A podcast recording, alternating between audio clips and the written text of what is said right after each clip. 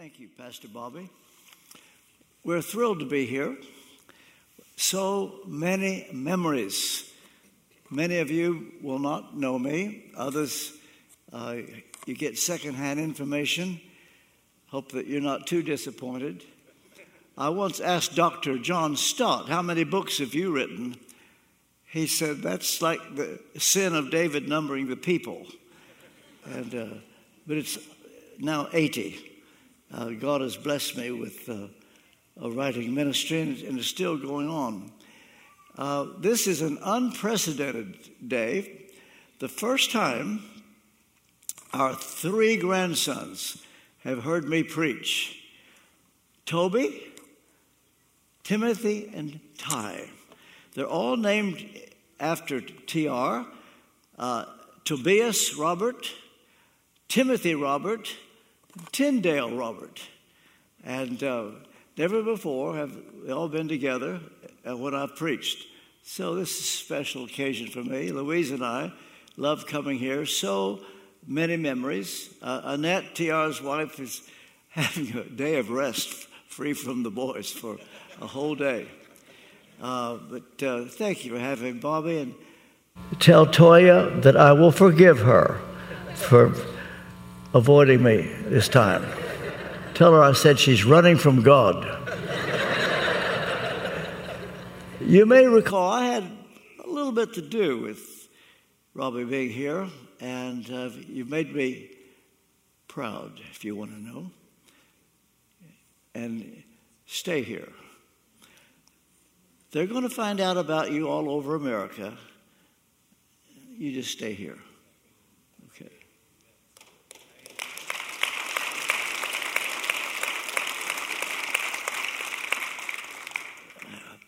We have a hard time choosing what books to bring. Uh, we used to sell it for ten dollars, but we lost money because we had to pay for the postage and the shipping and all that. So that he's going to have to ask twelve just so that we don't lose. But uh, and I'll be back to sign them if that helps get rid of them. And uh, it's just good to be with you. Word, Spirit, Power conferences. I don't, was it 2009 I was here for the first time? I think it was before then. I, would have to go look at my diary. I thought it's nearly 20 years ago. Do you remember I made uh, Doc Shell, Dr. Doc Shell, I gave him his doctorate. Doc uh, and June stayed in touch with us. He'd be here today, but he's preaching elsewhere. Uh, Charles, 90 years old, um, we stay in touch. I preach regularly for Times Square Church in New York City. And the pastor, Tim Dilena, spent three hours with Charles day before yesterday. He's doing fine. And then, since I was here last, I got the news we were in Anchorage, Alaska, several months ago, that Jack went to heaven. And I was told that his last words were, I thought RT would call me. I did. I couldn't reach him anyway. So many members. I brought John Paul Jackson here. So it's nice to be invited. And I trust that I will have a word uh, that is from God. I want to read to you uh, two or three verses scattered in Matthew 5. Verse 1 Seeing the crowds, he went up on the mountain. It was St. Augustine who referred to Matthew 5, 6, and 7 as the Sermon on the Mount.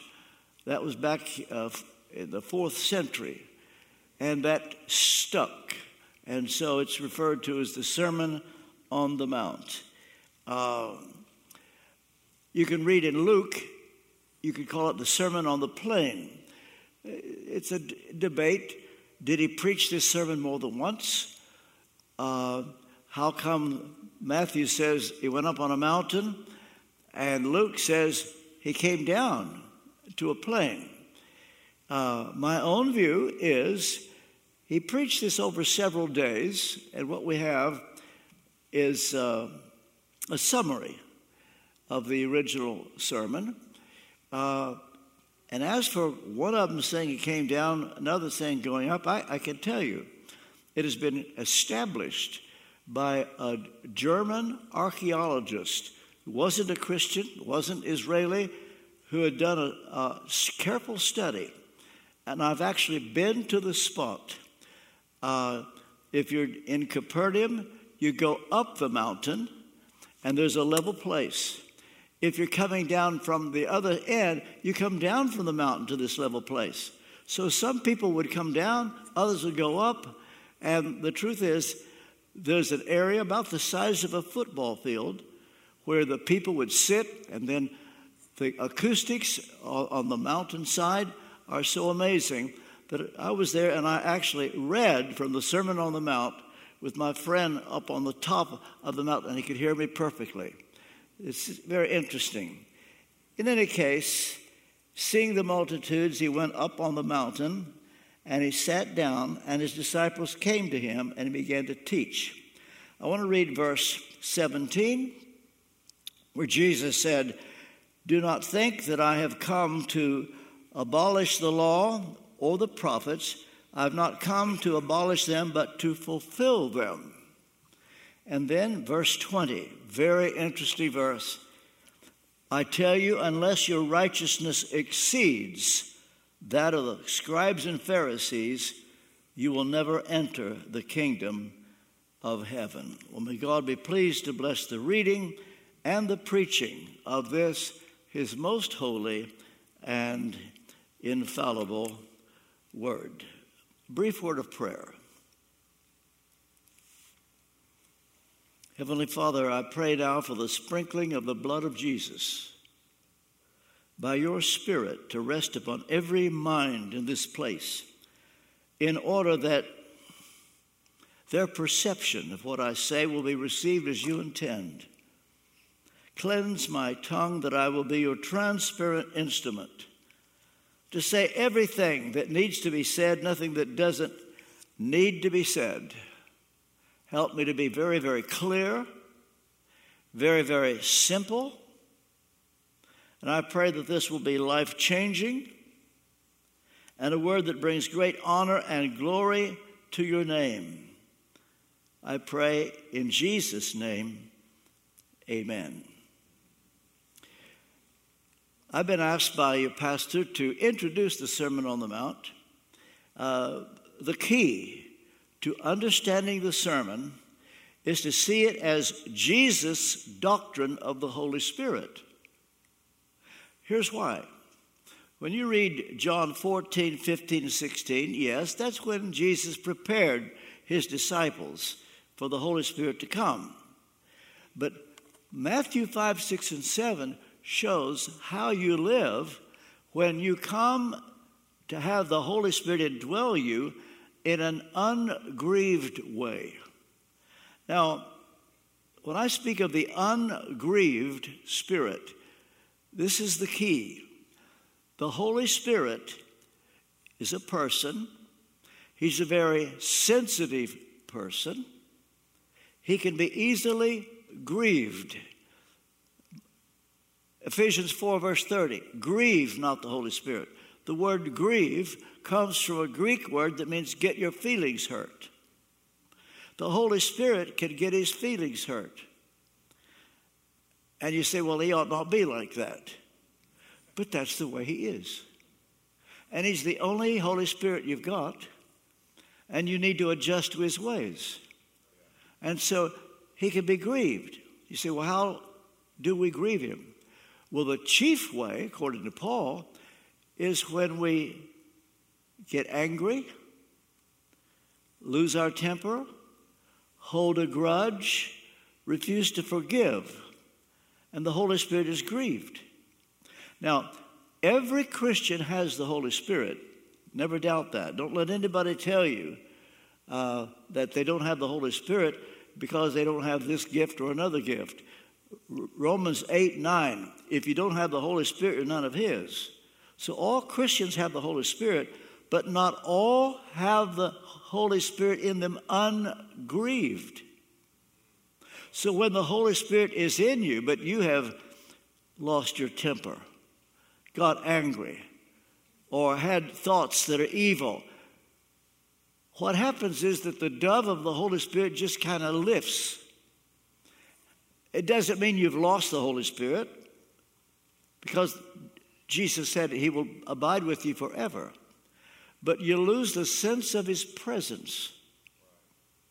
And when that happens, you don't manifest the kind of holy living described in the Sermon on the Mount. And so the key is this. You say, well, RT, the word Holy Spirit is not even in the Sermon on the Mount. Think about the book of Esther, one of the most God centered books in the Old Testament. The word God's not even there. It's not, you, you miss the point. One cannot live like this apart from the ungrieved spirit. And so when Jesus starts out with the Beatitudes, uh, blessed are those that are poor in spirit, the word blessed comes from a Greek word that is best translated congratulations. Because if you have come to experience the ungrieved spirit, this is a, a remarkable accomplishment. And Jesus begins at what you could call, you could call a lower level of holy living because you begin with poor of spirit. You graduate to meekness, purity of heart,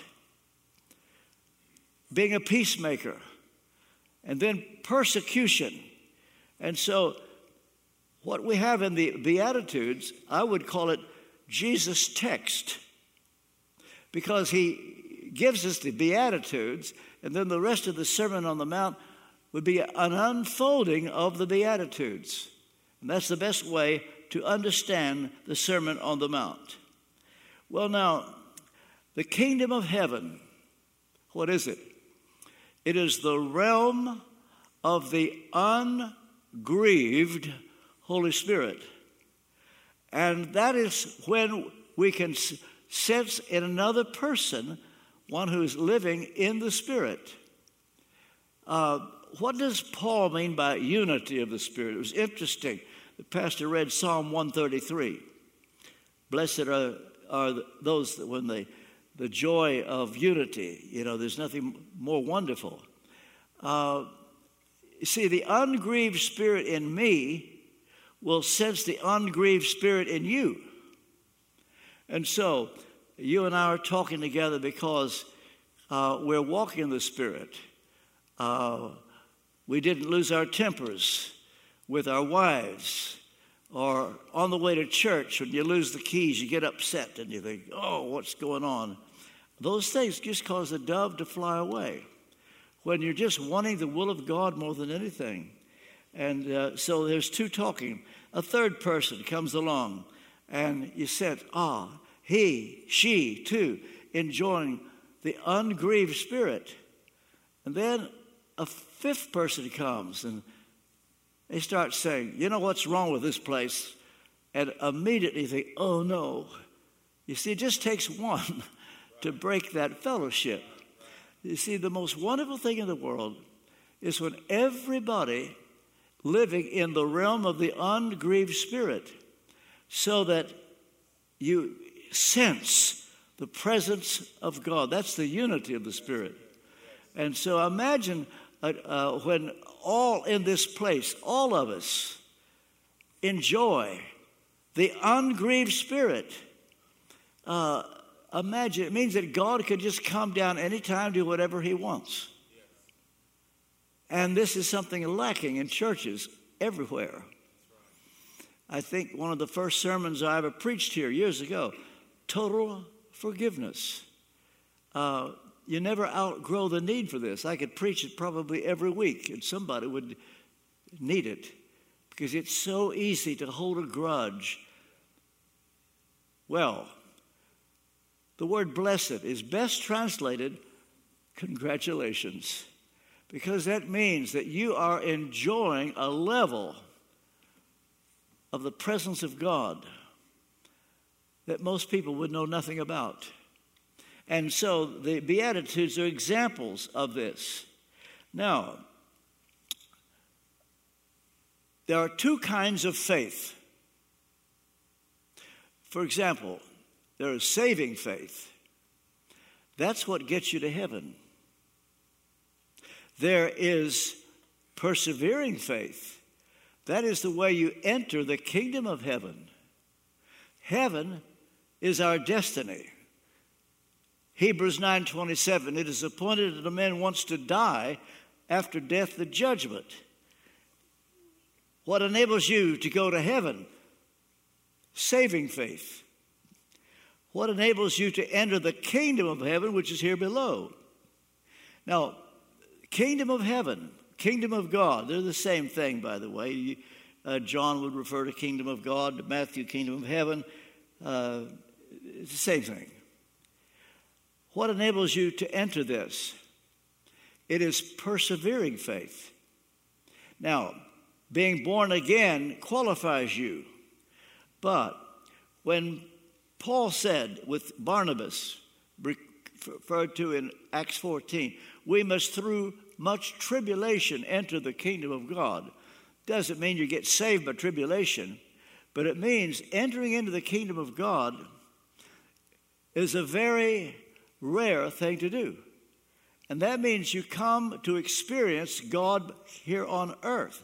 You feel His presence, you know His presence. You see, the followers of Jesus, every single one of them, thought that kingdom meant the overthrowing of Rome. See, every Jew, every Jew assumed that when Messiah came, he would overthrow Rome. And Jesus gave them every hint that's not what I've come to do. But they didn't believe it. They kept thinking it. Jesus would say the kingdom of heaven is not by observation, you know, it's not physical. Uh, the kingdom of God is within you. They didn't get it. And even after, listen to this, even after Jesus was raised from the dead and they saw him, they saw him eat fish and they felt him. Even then, they still thought he was going to overthrow Rome. In fact, the disciples got into a little huddle and they said, Look, look, we don't know what's going on. You know, after the resurrection, he would show up and disappear. Show up, disappear. They didn't know what was going on. And I can imagine they got together and said, now look, next time, next time he shows up, we're going to ask him what's going on here. So they did. Acts chapter 1, verse 6. Lord, will you at this time restore the kingdom of, to Israel? And it was an ill posed question. And Jesus wouldn't even answer it. He just says, Look, it's not for you to know. But I can tell you one thing stay in Jerusalem, and you will receive power and then it'll all become clear. And it wasn't until after Pentecost, it wasn't until after the Holy Spirit came down that they got it. They saw why he died on a cross. They saw why all these teachings. They saw why he was raised from the dead. And their concept was radically changed, but not until they were filled with the Spirit. It goes to show until we're full of the Holy Spirit, we can be so full of our biases, and even though we hear good teaching, if it goes against what we want to believe, we just reject it. And so many of us, we read the Bible to get ammunition for what we believe to be true. And it's only when we are spirit filled, and even then we need all the patience and guidance we can, that we actually understand what the Bible is saying. And the Sermon on the Mount is understood when you realize that the kingdom of heaven is not physical, but it's when the kingdom comes down to where we are and we indwell it to the degree the Holy Spirit is ungrieved in us.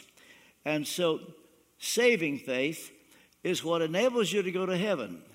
Now, the first hint of this, you could say, is in Matthew chapter 5, verse 17, when Jesus said, I have not come to abolish the law or the prophets, but to fulfill. Dr. Martyn Lloyd Jones said, This is the most stupendous comment that Jesus ever made. I will fulfill the law. Think about it. Nobody had ever done this before. And Jesus said, I'm going to do it. The law of Moses is threefold the moral law, Ten Commandments, ceremonial law, the way the people of Israel should govern themselves, the ceremonial law, which you have in Leviticus, how the people of God should worship. And so Jesus said, I'm going to fulfill the law. And you realize there are 2,000 pieces of legislation? Nobody had ever done that before. And Jesus said, I will do it. Well, how would he do it? By keeping his eyes on his Father, resisting temptation. Uh, it was started out by his parents. He was circumcised the eighth day. That's step one. But it was something the parents did for him. But as he grew up, he kept his eyes on his father and he did everything for you and me that we could get to heaven. Do you realize what it takes to get you to heaven? You've got to be perfect in thought, word, deed, 60 seconds a minute 60 minutes an hour, 24 hours a day, every day of your life. You think, well, nobody can do that. Quite right. And then when Jesus said, I will, you think, how could he do it? But he did. He fulfilled the law, he kept it. He was even baptized for you. Do you ever wonder why Jesus was baptized? He didn't need to be because John's baptism was a baptism of repentance. Jesus didn't need to repent. And so when he's standing in the queue to be baptized, and John the Baptist recognized him, and said, I'm not going to baptize you, you baptize me. Oh, yes, you will, said Jesus, to fulfill righteousness. In other words, everything required of you and me to get to heaven, Jesus did. So he kept the law. And he kept saying, I've come to do the Father's work and finish his work. And then on the cross, John 19, verse 30, before he died, he uttered the words, Tetelestai. It is finished. Greek translation,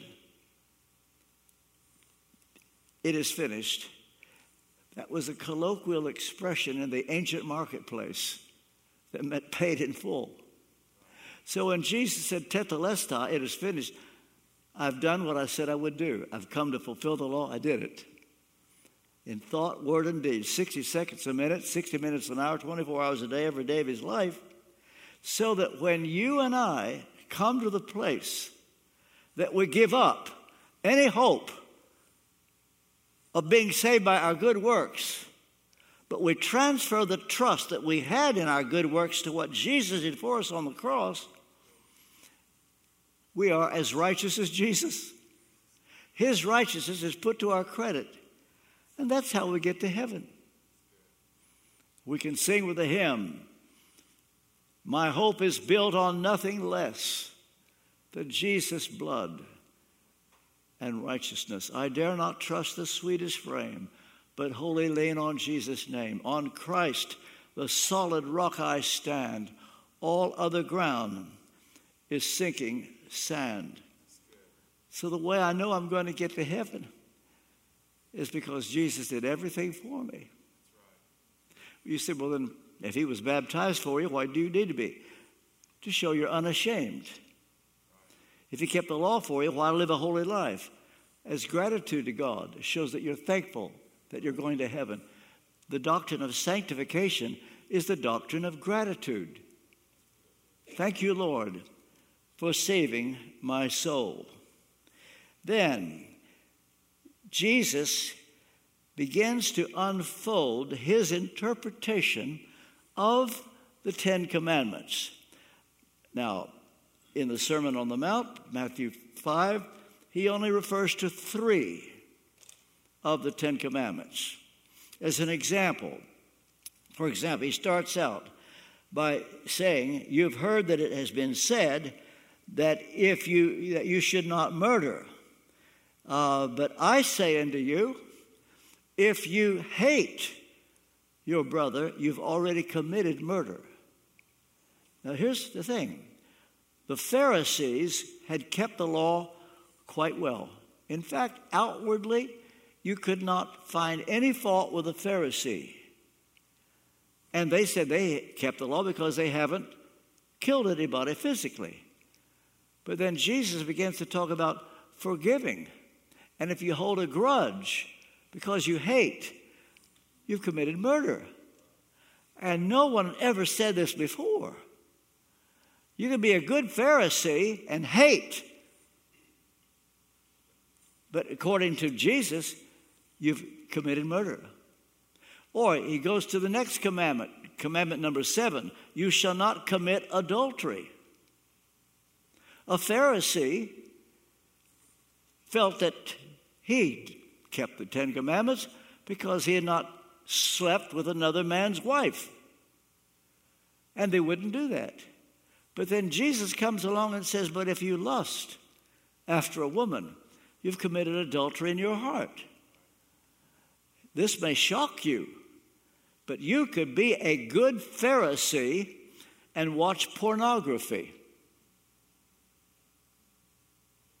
You're not sleeping with another man's wife, but you're lusting. And when Jesus comes along and says, as I read a while ago, unless your righteousness exceeds that of the scribes and Pharisees, you can't enter the kingdom of heaven. Whatever does he mean? How could anybody improve on the righteousness of the Pharisees? The answer is a Pharisee could lust, but Jesus said, You're not allowed to do that. You must resist. You must forgive instead of holding a grudge. You must stop lusting in order to honor your Father. And so this is a level of righteousness that the Pharisees hadn't even thought about. And that's why Jesus says that unless your righteousness exceeds, theirs was outward. The righteousness in the kingdom of heaven is inward. And it says at the end of the Sermon on the Mount, they all, all were astonished at his doctrine with authority and things they never thought about. And I think today the Sermon on the Mount can be equally astonishing because people in the church will point the finger, hold grudges. Marriage breaks down because you can't forgive. And the number of people in the church, and I don't have any knowledge, but I would be willing to say there are people here, you watch pornography and you love it. You say, well, it's harmless. Well, the question is do you want the Sermon on the Mount to be your guide? Close preaching.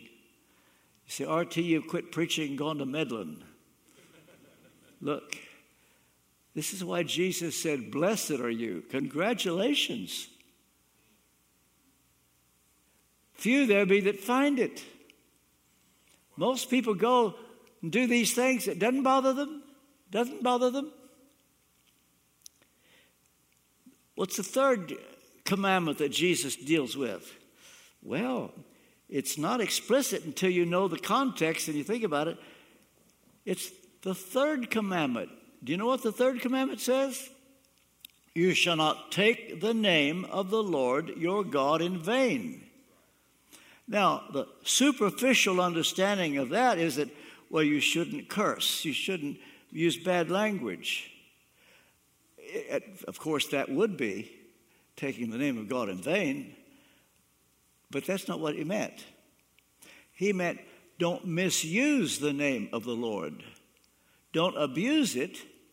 And the way they abused it was saying, I swear by God, I'm telling you the truth.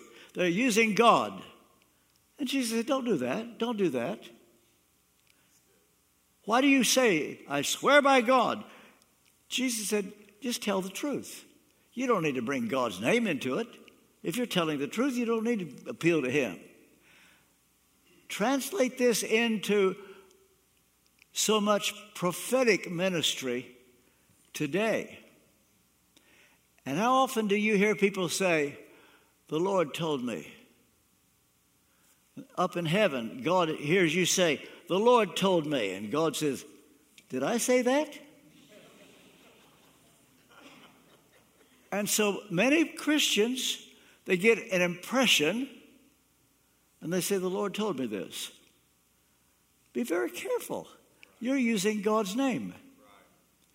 And one of the worst things that's happened in the last couple of years in America was that all these prophetic people said God told them who would be the next person in the Oval Office.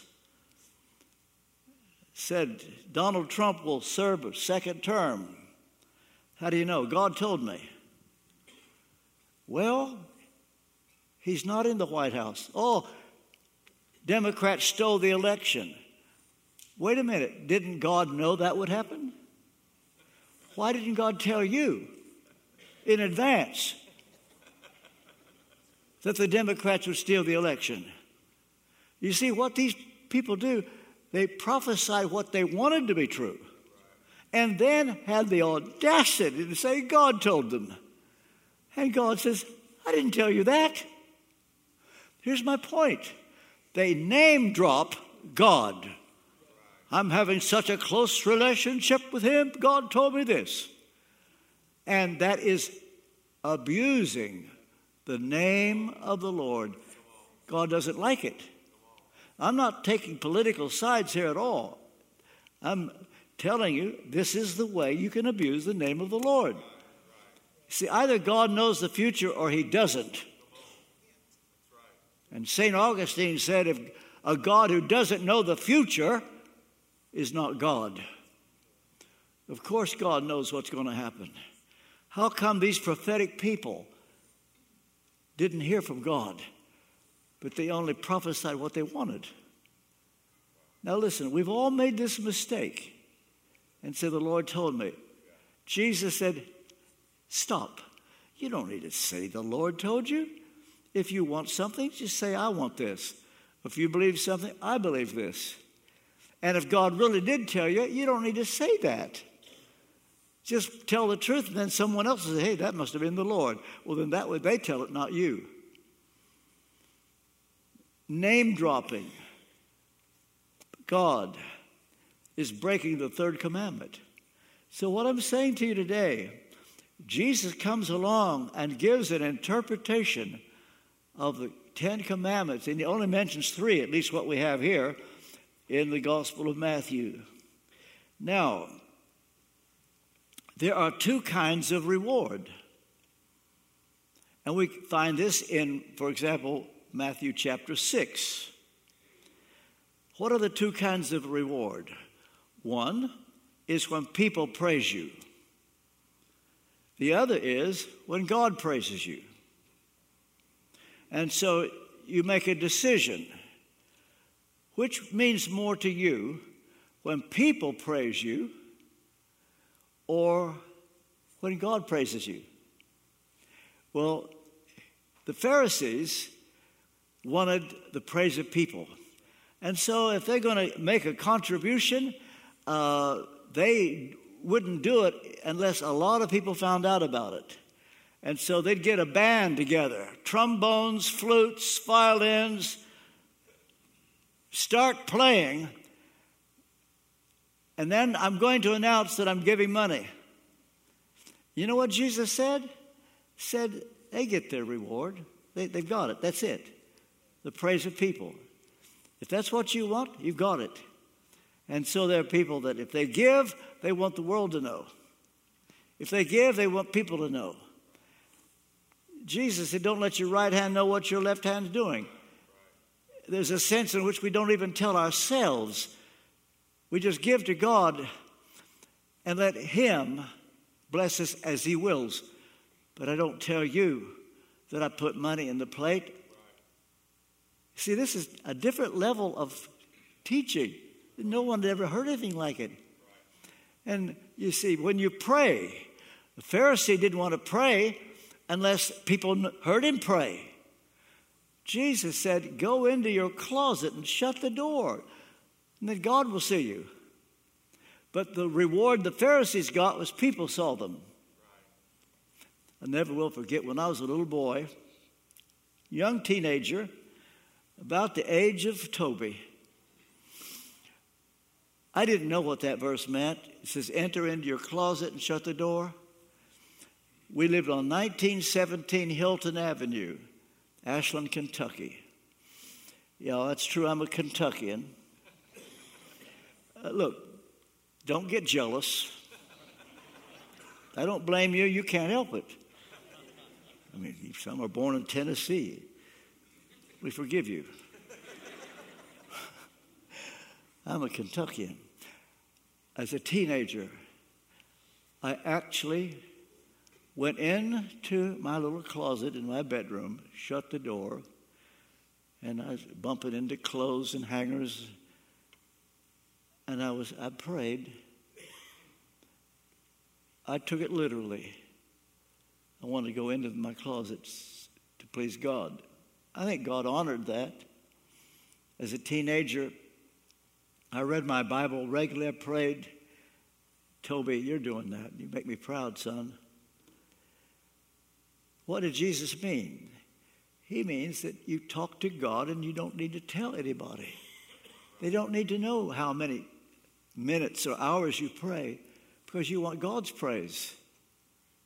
Or when they fasted, if they fasted, a Pharisee, they would discolor themselves or disfigure their face, have their hair all messed up, so everybody would say, Oh, what a godly person, you've been fasting.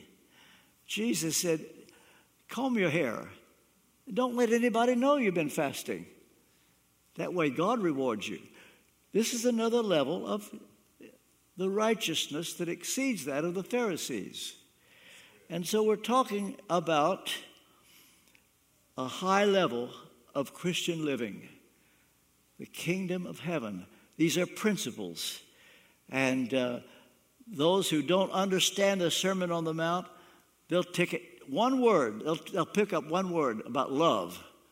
Oh, the teaching of Jesus about love. They don't even know what that means. But so many people don't understand these things. And what I think your pastor wants to do in the next few weeks is to help you to understand what Jesus really taught and the level of living that will glorify God. You'll never be the same again. God will honor this church. And uh, then the last part of the Sermon on the Mount is just about practical living, danger of judging. Do you ever want to judge? By the way, I, I didn't know what books we brought to sell. The, uh, one of my latest is uh, Chances Are You Might Be a Pharisee If. Got the idea from the Redneck book. Who's the guy wrote that? You might be a redneck? Yeah.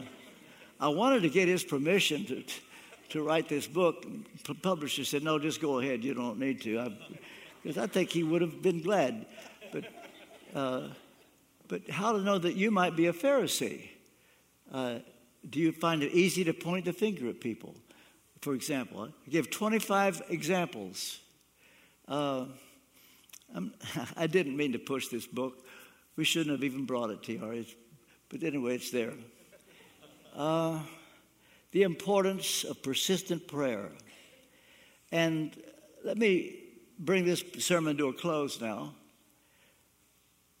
the accidental effects of living the Sermon on the Mount. When I say accidental, it's because if you live like this, there'll be an effect that you weren't thinking about.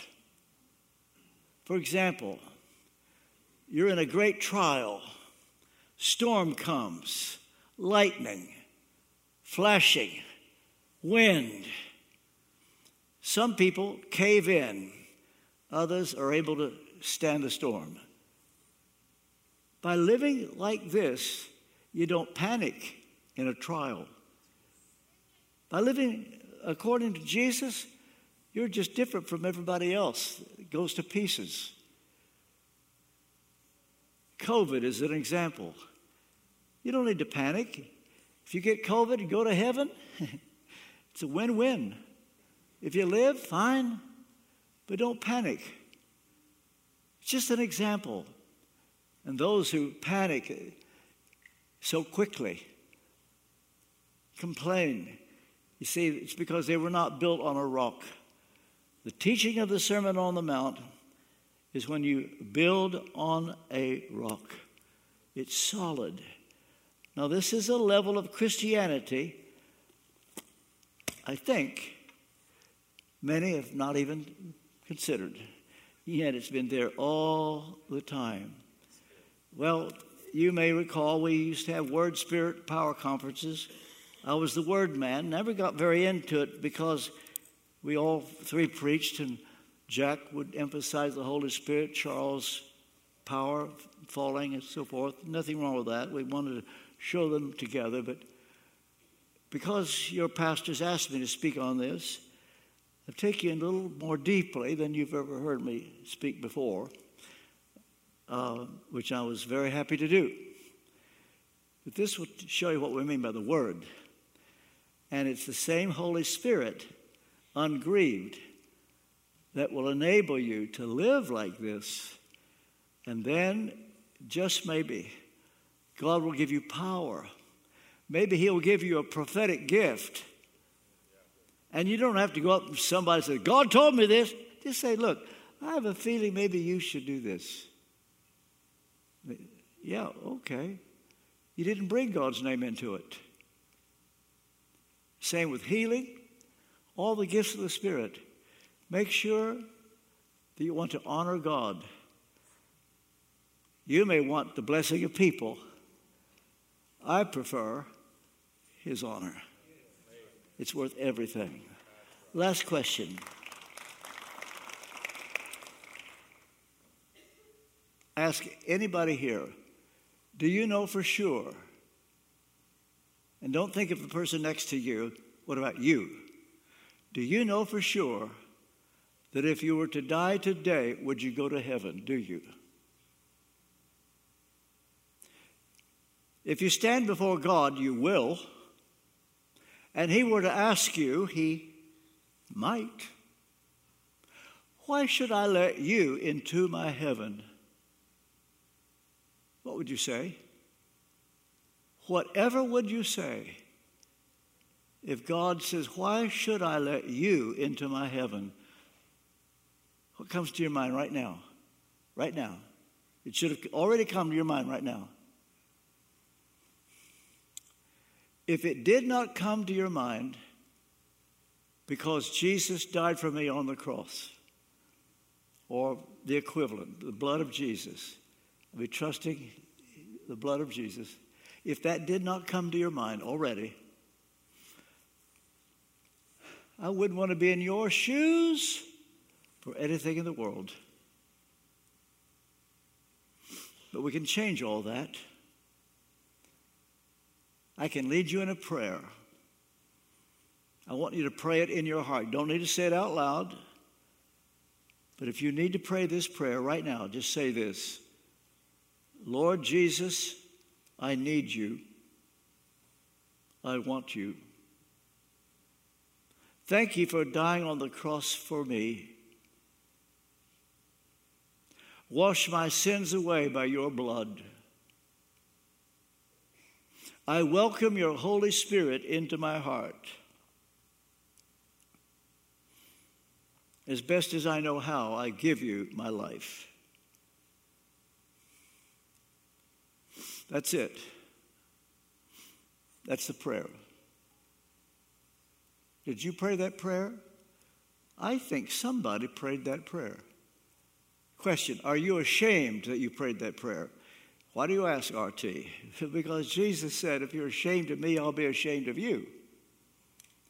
Jesus said, If you confess me before men, I'll confess you before my Father.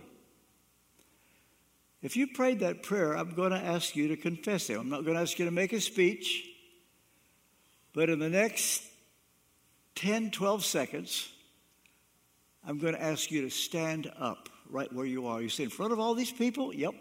And don't look around. You may be the only one. All you have to do by standing, saying, I'm not ashamed. I prayed that prayer. Five, four, three, two, one. Stand up. They're standing all over the place. Any more? Unashamed. There, look at it. Good, good. Stay standing just for a minute. Into the balcony. Yes, yes, yes. Now let me say this. It's possible that before today you were already saved, but when you heard the gospel with clarity, you just grabbed it. Good. If you've never confessed openly like this before, never prayed a prayer like this, and you've stood and you've prayed the prayer and it's new, you know what just happened? You've just been born again. God bless you. Be seated.